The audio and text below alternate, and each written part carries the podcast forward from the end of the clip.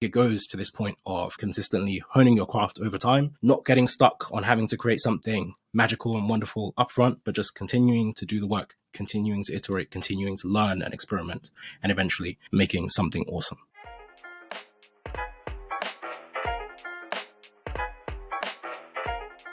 Hey, I'm David Elikwu, and this is The Knowledge, a podcast for anyone looking to think deeper and work smarter.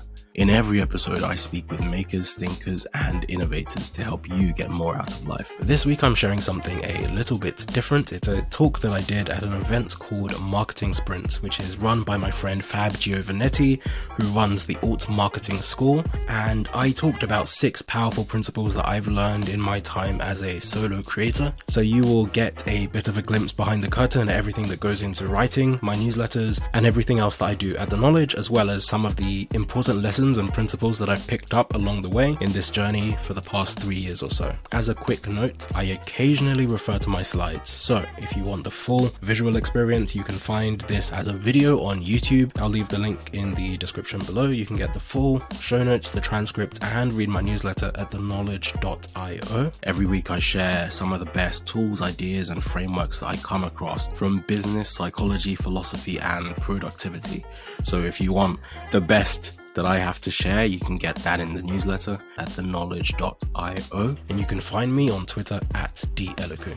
If you love this episode, please do share it with a friend. And most importantly, don't forget to leave a review, ideally on Apple Podcast, because it helps us tremendously to reach other people just like you. So, my name is David Elikwu. I am the founder of The Knowledge and the host of The Knowledge Podcast. So, part of The Knowledge, we have three newsletters. So, you'll see on the right hand side Brainwave, Revelations, and Wayfinder. Brainwave is mostly about productivity, Revelations is about sharing insights around self development, and then Wayfinder is mostly about decision making. So, there's also the podcast. Over the last four years. We've built an audience of about 45,000 people in total. That's across all platforms. But the newsletter itself is about almost 20,000 now. So the other part that I'll talk about later is just this flywheel that happens because it seems like a lot. That sounds like a lot of things that I do, particularly because I do all of that while working full time, working full time and also coaching and consulting for a bunch of different startups and also doing keynotes. So I usually do a number of keynotes a year. I've spoken at Google, Bloomberg, Unilever, lots of different companies and have a lot of fun doing it. So, what I really want to talk about today is this idea of becoming a prolific creator and being able to use leverage to be able to do all of these things, partly showing from my experience of how I've managed to do all of this, but also for you. And I know that a lot of you will be at different stages in your journey as a creator. And I'm going to share some aspects of my journey. You know, it has been hard, it hasn't always been easy, but I think what I really want to share is principles that I've learned across the way. So, you'll see there's six of them here. The first is to start, the second is to make it effortless, the third is that nobody cares, which sounds harsh, but you'll understand why. The fourth is to find the others. The fifth is making your own luck. And the sixth is to keep going. So all of those are very simple titles and it's a simple presentation. Okay, so I started with point number one, which is to start. And I think this is really important because I coach a lot of people. I speak to a lot of people that are aspiring creators, aspiring people that want to start a brand, they want to create a business, they want to do something. And they will spend one, two, three, five years planning the perfect business, the perfect brand, the perfect opportunity, but not actually starting. And I think the very first point that I wanted to make is that you get no leverage, no asymmetry, no compounding, none of the benefits that come further down the line if you don't get off the starting line. So the sooner you start, the sooner you get to enjoy all the benefits that come from starting. And so the first secret, if you call it that, to becoming a prolific creator is just to hit publish. So here's a little graphic here, which is the difference between thinking and making. And I think this is what people frequently sweat over. People are so worried. What if I put something out there and people hate it? What if I put something out there? You know, it's just embarrassing when I look back on it. But a funny thing that I wrote about this in my newsletter, and it's something that I like to quote often 85% of the global email volume is spam.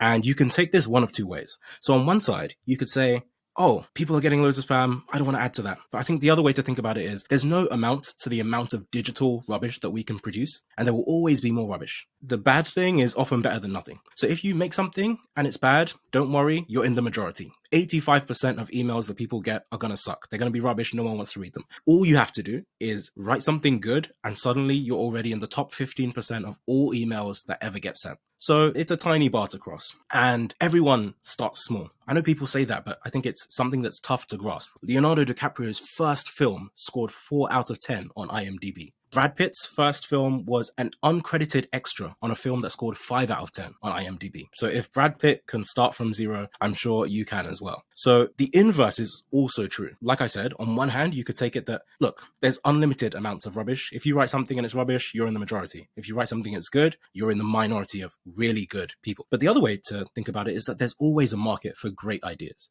right? No matter how saturated you think a particular market might be, it just proves that this works. I think I hear people talking a lot about, oh my gosh, there's so many people on YouTube. So many people are already making the content that I want to make.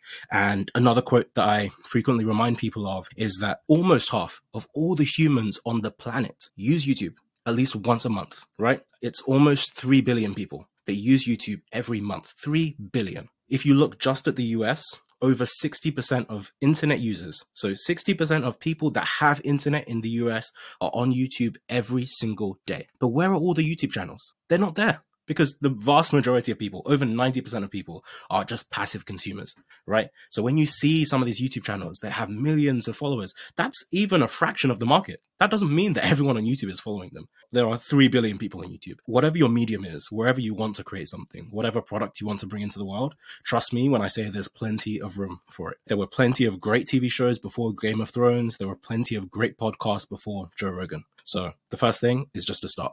The second thing is to make it effortless. And this is one thing that I've learned throughout my journey writing this newsletter. I remember, I think it was in 2021, just going through this period of deep anxiety. It was so hard to keep writing, to keep up this cadence. You put a promise out into the world and say, I'm going to make this thing. And you feel like I have to stick by it now. And on one hand, it can cause enlighten you and inspire you to produce. But on the other hand, just being honest, from my experience, it can also be crushing. It can feel like people are watching you now. Suddenly I have a few hundred subscribers. And if I don't send something out, people are going to email me. And they did. I took a long break from writing, pretty much from June until October in 2021. So more than half the year, I wasn't publishing anything. And all my growth stopped. At first, people email and say, Are you okay? Has something happened? But then I learned something very important. Really, just this idea of making it effortless. And I think what had happened was I had put so much pressure on myself to produce something of high quality. It meant that I just couldn't get over the hump, right? I was facing what Steven Pressfield calls the resistance.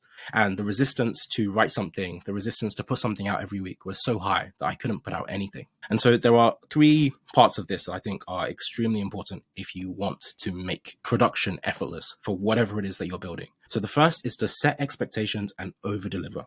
The second is to make success make success automatic. And then the third is to leverage automation. So setting expectations. This one is super simple, not complicated at all. I just use automated welcome sequences and tagging. And it is surprisingly, it's highly underrated right? I think before you set up something that is robust, there is a lot of pressure to write every week. And I think part of that is because you haven't set expectations. You haven't told people what they're going to get from you. And so I think whether you're writing a newsletter or you have a product or you have a brand, yesterday we had the panel and we were talking about this idea of branding. And I think one of the most important things is to set expectations. That is your brand. That is who you are. If you can communicate, this is what value I'm going to be bringing to you, set it at a level that you can actually produce. Another good example is my podcast. I have a podcast I've been running for a few years. It's going quite well, but it only comes out every two weeks. Why? Because I do so much other stuff. I could not right now do a weekly podcast. So I don't. My podcast is only every two weeks. That means I can only ever put out 24 or 25 podcasts in a year. That might be a limiting factor on the amount that it can grow, but for now, at least it keeps it sustainable for me and I can commit to producing something that is very high quality throughout the year. That leads directly to this idea of making success automatic. So there's two ways I do this. One is the velocity writing system that I set up for myself, and the second is this idea of starting at 240p. I'm not sure, I've mentioned the YouTube analogy before. I'm not sure how many of you were on YouTube back in maybe 2008, 2009. Right now, you can watch videos in 4K on YouTube or I think 2140p. There's loads of versions of HD video you can watch on YouTube. Back in the day, you didn't have the bandwidth for all that. I think it went up to 720p, but it went down all the way to 240p. And anytime you got stuck loading a video, normally you might try and watch on 480p. Anytime you got stuck, you could downscale to 240p. And what I love about this analogy is that you can have a high resolution vision of what you want to produce and what you want people to see, but being able to downscale it and saying, what's the minimum viable product? What is the lowest resolution that I could produce this thing at that it's still intelligible, right? Even though it's kind of a swimming sea of pixels, if someone looks at this, they can still get a vague idea of what I'm trying to produce. It might not look like the final finished product, but it's an abstracted version. And so, really, just being able to strip back all the polish and all the fancy stuff you want to do and just figuring out what is the smallest possible version I can ship consistently, I think has had huge impact for me. So I'll show you my writing system quickly. It's going to look a tiny bit complicated. This is probably the simplest, or in my view. I think when you add it all up across the different views, it then becomes complicated. But I have a super simple way of writing newsletters. I have a quick capture system. I have one database. Technically, I have two. One, while I'm browsing the internet, I could be on Twitter, I could be on any website. If I find something interesting, it goes in one database, which is just for reference. And the reason I have that, it becomes like an anti library. So anytime I'm doing research and I'm searching, because I've already saved it, into my Notion database, I can always find interesting stuff that I'm come across. But it also means I don't have to read the stuff the first time, right? So as I'm browsing the internet, I don't have to read every single article. I don't have to watch every single video. But what I can do is save it. And when I save it, I write some SEO. I make it discoverable. So I put in all the keywords so that later on, if I'm ever trying to search for something, let's say related to stress, everything that I've come across before that's related to stress will come up. And I already know it's high quality stuff. I don't have to go to Google. I'm never never going to Google. I'm going to my own library of stuff I have curated over the last few years. So that's one database. The second database is just notes. All the notes that I take. If I read a book, notes. If I listen to a podcast, notes. If I watch a YouTube video, notes. If I think of something random on the train, notes. It all goes in the same place. And then I have a system here, which I call velocity, where I rank all of these ideas. Sometimes I remember it was my dad's birthday. I was on the train home to go and see my family. While I was on the train, I had an idea. I wrote it down. If all I can come up with is a title, the velocity is one, and the rankings are one, three, and five. There's no twos, there's no fours. What that means is it forces me if I'm going beyond a one, I have to get this to a three. So a one is it can be a headline, it can be one sentence. A three is I have a few bullet points. Maybe I have an entire outline, but it's, it's very loose. A five is okay, now I've got a few paragraphs. I've actually spent a little bit of time polishing this idea. If I want to send a newsletter today, all I have to do is sit down and look at all the fives because all of them, I've got a few paragraphs worth. I've got the structure of what I'm going to write. It's all there. But it means that there's no pressure to finish anything. I don't finish anything. You can see on all of these databases or all of these views, I have over a hundred waiting newsletters. I think 117 they're not done. They're at varying levels of done, but whenever I need to publish something, I can pick one up. And then I have another view for the shorts that I write. And I think this goes back to this idea of writing at 240p. The newsletters that I used to write were like essays. They were two to 5,000 words. And I would sit down. Sometimes I would sit down in the morning and I would just write it right before I publish it. Sometimes I might have been working on it through the week, but that was a big cause of pressure. And then in December, I sat down and I was like, ah, oh, this is very stressful. How can I make this easier? And what I ended up doing is now, if you look at my Revelations newsletter, most of the essays now, or most of the things that I send now, are 250 to 500 words. They're very dense. And if I only have to write 250 to 500 words, I could write that in one sitting. I know I can do that. And if I'm building these ideas up over time, it's super easy to get an idea from start to finish. And I don't have to worry about all of the additional stress of everything else. So the last part is what I'm calling the Wizard of Oz effect. And this is another form of leverage and automation in how I produce my newsletters. Not everything in my newsletter is done live every single week, and it doesn't have to be. But all that matters is for the reader, it feels like it's live. And so here you will see there are some pink sections and some purple sections. That's not actually on the newsletter. I've just done that for your sake. But the pink sections are things that I change live every week. Revelations newsletter is my only weekly one. The other two are fortnightly on alternating cadences. So the ad slots at the top, obviously, I have to get some ads, I have to do some marketing. That changes every week. I will update every week. The middle slot, where I'm sharing updates about here's what I've written recently, here is a recent podcast that I've done, here is something you should know that's happening right now. That is updated every week. Everything else is already done. I have already written every single newsletter that is going to go out from the Revelations one. The other ones, maybe not, but for the Revelations newsletter, which is weekly, I've done every single newsletter for the rest of this year. It's finished. Every single newsletter that people will receive in 2024 is already drafted. I haven't finished them, but I've got drafts. So there's no stress, there's no pressure. I can wake up on a Thursday, like today, which is when the Revelations newsletter went out a few hours ago, and there's no stress. I've already written the main piece of the article. All I have to fill in is here's some stuff I've written recently, and here is the sponsor for today. Point number three, and we'll go very quickly through the rest because they're more just ideas that I think are really important. So, third is the idea that nobody cares. And that sounds really harsh, but you might have heard of the Wright brothers, and people refer to them often. People always say, Oh, look at the Wright brothers, they did this and that. And I think there's two important things to remember. One is that within 50 or 60 years of the Wright brothers taking their first flight, the very first flight in human history, people were going to the moon. So it shows you that once you get the initial burst of energy and you crack the first piece of the code, suddenly you can do exponentially more within such a short frame of time that you would not have imagined previously. However, people like to talk about the Wright brothers like what they were doing was immediately obvious.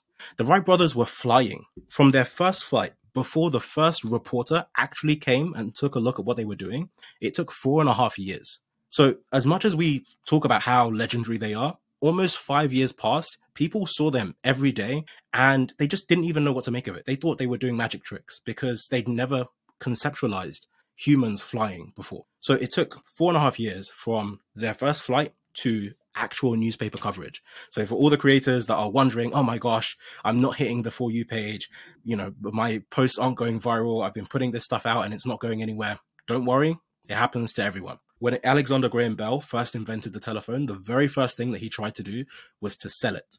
So he went to a company you might have heard of called Western Union. And at this time, some of you may not have heard of Western Union now, which would probably give you an indication of where the story is going. But Western Union used to be one of the biggest communications companies in the world. And so he takes this prototype device to them and he tries to pitch it, he tries to sell it to them. And they looked at him and they said, the telephone has too many shortcomings to be seriously considered as a potential form of communication. And they continued saying, This device is inherently of no value to us what use could this company make of an electric toy? This is what they said about something that almost every person in the developed world has in their pocket. I have a phone, you have a phone. If you're watching this, you're watching this on a very advanced device. And it's important to remember, like at the time, Western Union used to boast that they had a million miles of telegraph cables. This is a big company. And so I think the point here is that no matter how small you are or how big what you're looking at is, if no one cares, that shows you're probably on the right track but it doesn't have to stop there, right? You you keep going. And one way you can keep going is to find the others. I don't know how many of you love horror stories. I would ask, but I can't see your faces. So I'm assuming lots of you might like horror stories and you might know of some really iconic characters. But what you might not know is that most of the most iconic characters in modern horror all were born on the same night because four writers were sharing a cabin. So imagine this it's a dark and stormy night in Villa Diodati, which is a mansion on Lake Geneva. It's 1816. So Lord Byron is there, his doctor was there, John Polidori, Mary Shelley was there, and her lover, Percy Shelley, and so is her sister, Claire Clairmont, who is pregnant with Lord Byron's child. So it's a nice circular affair. But they're miserable because they're locked inside. And so they coped by writing horror stories and they're sharing these stories to each other. So they come out of this mansion John Polidori writes The Vampire, which is the very first work of fiction to feature a blood sucking hero. And ironically, it was actually based on his friend, Lord Byron. And Mary Shelley wrote Frankenstein. And Lord Byron wrote a bunch of poems and stuff that came out of that. So all of this creative work, Frankenstein's monster, vampires, all of these things came from a bunch of writers, a bunch of creators together in Hotbox, working together, collaborating with each other, bouncing ideas of each other. And I think a really important idea is that you don't have to go through this journey alone. It's not just you writing and creating and, and bringing into the world by yourself. You can find contemporaries, you can find peers that can help you to grow and develop. So the fifth point, make your own luck. Now, I'm not sure if you believe in miracles or luck or serendipity, but all three of them struck one Sunday in a tiny Nebraska church in 1950. So imagine it's a cold Sunday morning. We're at the West Side Baptist Church. Choir practice starts at 7:15. The Reverend comes in a few hours early to put on the furnace so that it's not cold when the choir arrives. He sets everything up and then he goes home for dinner. Just remember, choir practice starts at 7.15. At 7.25, a gas leak causes an explosion and the blast demolishes the church, it destroys the windows of nearby buildings, it takes a nearby radio station completely off the air. It was a hugely destructive event, and every single member of the choir survived. How? That sounds insane. It sounds crazy. The funny thing is, they were all late. Every single one of them was late for a completely different reason. I think one of them took a nap. One was in the car waiting for another. One of them had to change their child's diapers. Every single person was late for a very different reason, and no one was killed in this massive destructive event. That is how most people think luck looks like when you say a lucky event, some luck happened, that is what people typically imagine. But I think there's another model that we can use for luck. So there was a study in the 1960s by Stanley Milgram. He asked people from around the country to pass on a letter that's intended for a named stockbroker in Boston. So these people have no idea who the person is. They've never been to Boston, but all they have to do is pass on this letter to the person they know who might be most likely to know this person in Boston. And so he sends the letters out to random people in Nebraska and Kansas, all the way on the other side of the country, and he asks them to pass the letter on. From this, 30% of the parcels eventually reach the stockbroker. And this is where the idea of the six degrees of separation comes from, because it usually only took six forwards to reach the destination. And what I love about this analogy is this idea that you could have no idea who someone is on the other side of the world, but you could pass on a letter six times and eventually reach them. And I think this idea that luck is not just a random lightning strike. It's not a random church blowing up. Luck very often can be like oil, lying underground waiting to be discovered. But there's another version of this study that they did in the UK actually. They asked people to separate into a lucky group of people and an unlucky group of people. And they did the exact same experiment. Everyone send off these parcels to a woman that lives in Cheltenham. And you go back and you see how many of these parcels reached the person and you say okay did this parcel come from someone that self-described themselves as lucky or unlucky and the funny thing is the vast majority of people that thought they were unlucky didn't even send the parcel. They just didn't even bother. It never left their house. 60% of all the other people reached the destination, someone that they didn't know, but they were able to find. And this idea is that luck is waiting for you to find it, and you can create it intentionally through serendipity. And so here are a few different images of part of my journey. The one in the top left corner is from when I first started my newsletter on Substack. And you can see, I think that goes from maybe October or March. It's pretty much all the same, like zeros, ones, twos, threes, maybe up to 20. And then on the right, you can see, I think in March of 2021, my first day reaching a thousand people. Which was crazy at the time. But then you look on the right and this other picture, you now see these are my current the current numbers on my blog. First of all, you see it going up every month. It's pretty much been like that for the last two years. And now you see that in a normal month, I can reach over 10,000 people quite easily. And this is also the newsletter growth. And what's funny about this, if you look in the bottom right corner, is that it looks like a long straight line and then it suddenly goes dramatically upward. What's funny about that picture is that long straight line hides 700 people joining my newsletter. In retrospect, it now looks like a straight line, but that's actually growth of 700 people. So it is growing, but very slowly. And once you start hitting real growth, so then it grows from, I think, about two and a half thousand to 16,000. And the growth I'm experiencing now makes the previous growth look like almost nothing. It's almost like it never happened. And so, one of the ideas, as I'm coming towards the end here, is this idea of a flywheel and the idea that all of these various things that I mentioned that I don't have to happen independently of each other. And they can be connected. But I think there's two different ways you can see this going. And what I'm asking you to do is to make the machine that's on the right and not the machine on the left. The machine that you see here on the left is highly complicated. I have no idea where this thing starts or where it finishes. There's lots of moving parts. There's lots of things. This is what I was doing before. I was trying to create this big shiny thing. I was writing these newsletters that were almost four, 5,000 words long. I was pouring my heart and soul into it and it was becoming frustrating. It was filling me with anguish. It was so hard to write consistently. And now it's so simple that I can write a whole year's work in advance because it's only 500 words or so. And now I've gone from struggling to write one newsletter to writing three newsletters highly regularly. I've grown probably about seven or eight X in the last four or five months, and everything is hunky dory. So here's how the little flywheel looks for me. You can see I go from the newsletter. I will share things in my newsletter. Ideas that I share in the newsletter very often end up in keynotes.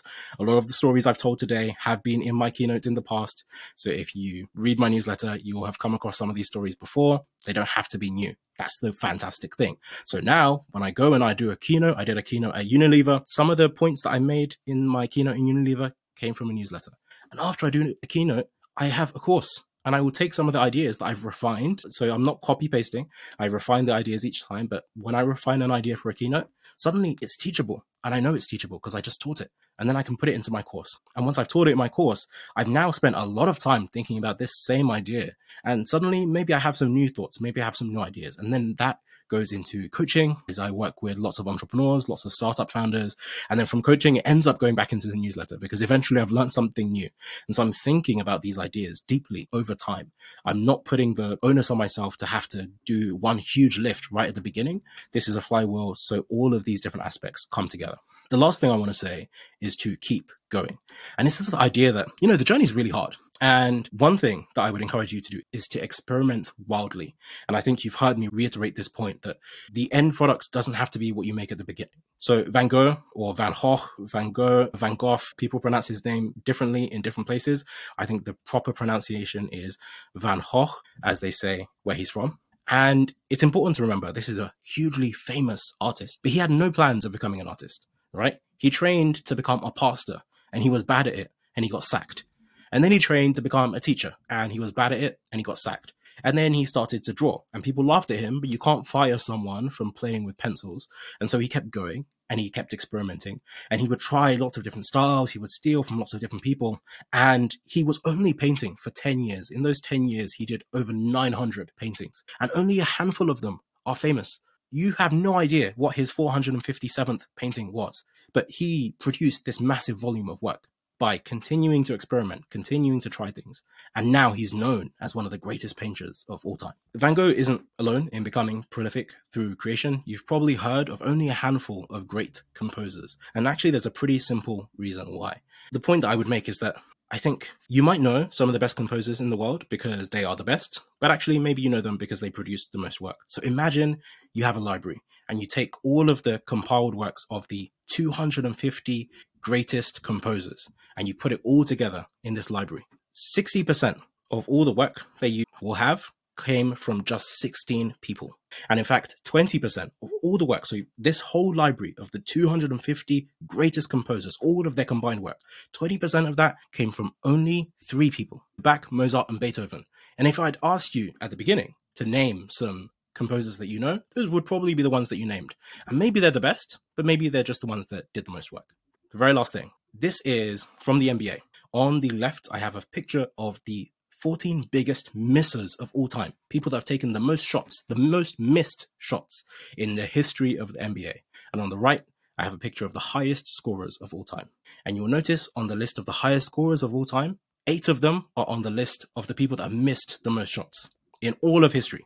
So the people that have made more misses than anyone are also the highest scorers in the history of the NBA. And that is incredible to think about. But I think it goes to this point of consistently and consistently honing your craft over time, not getting stuck on having to create something magical and wonderful upfront, but just continuing to do the work, continuing to iterate, continuing to learn and experiment, and eventually making something awesome. Thank you so much for tuning in. Please do stay tuned for more. Don't forget to rate, review, and subscribe. It really helps the podcast. And follow me on Twitter. Feel free to shoot me any thoughts. See you next time.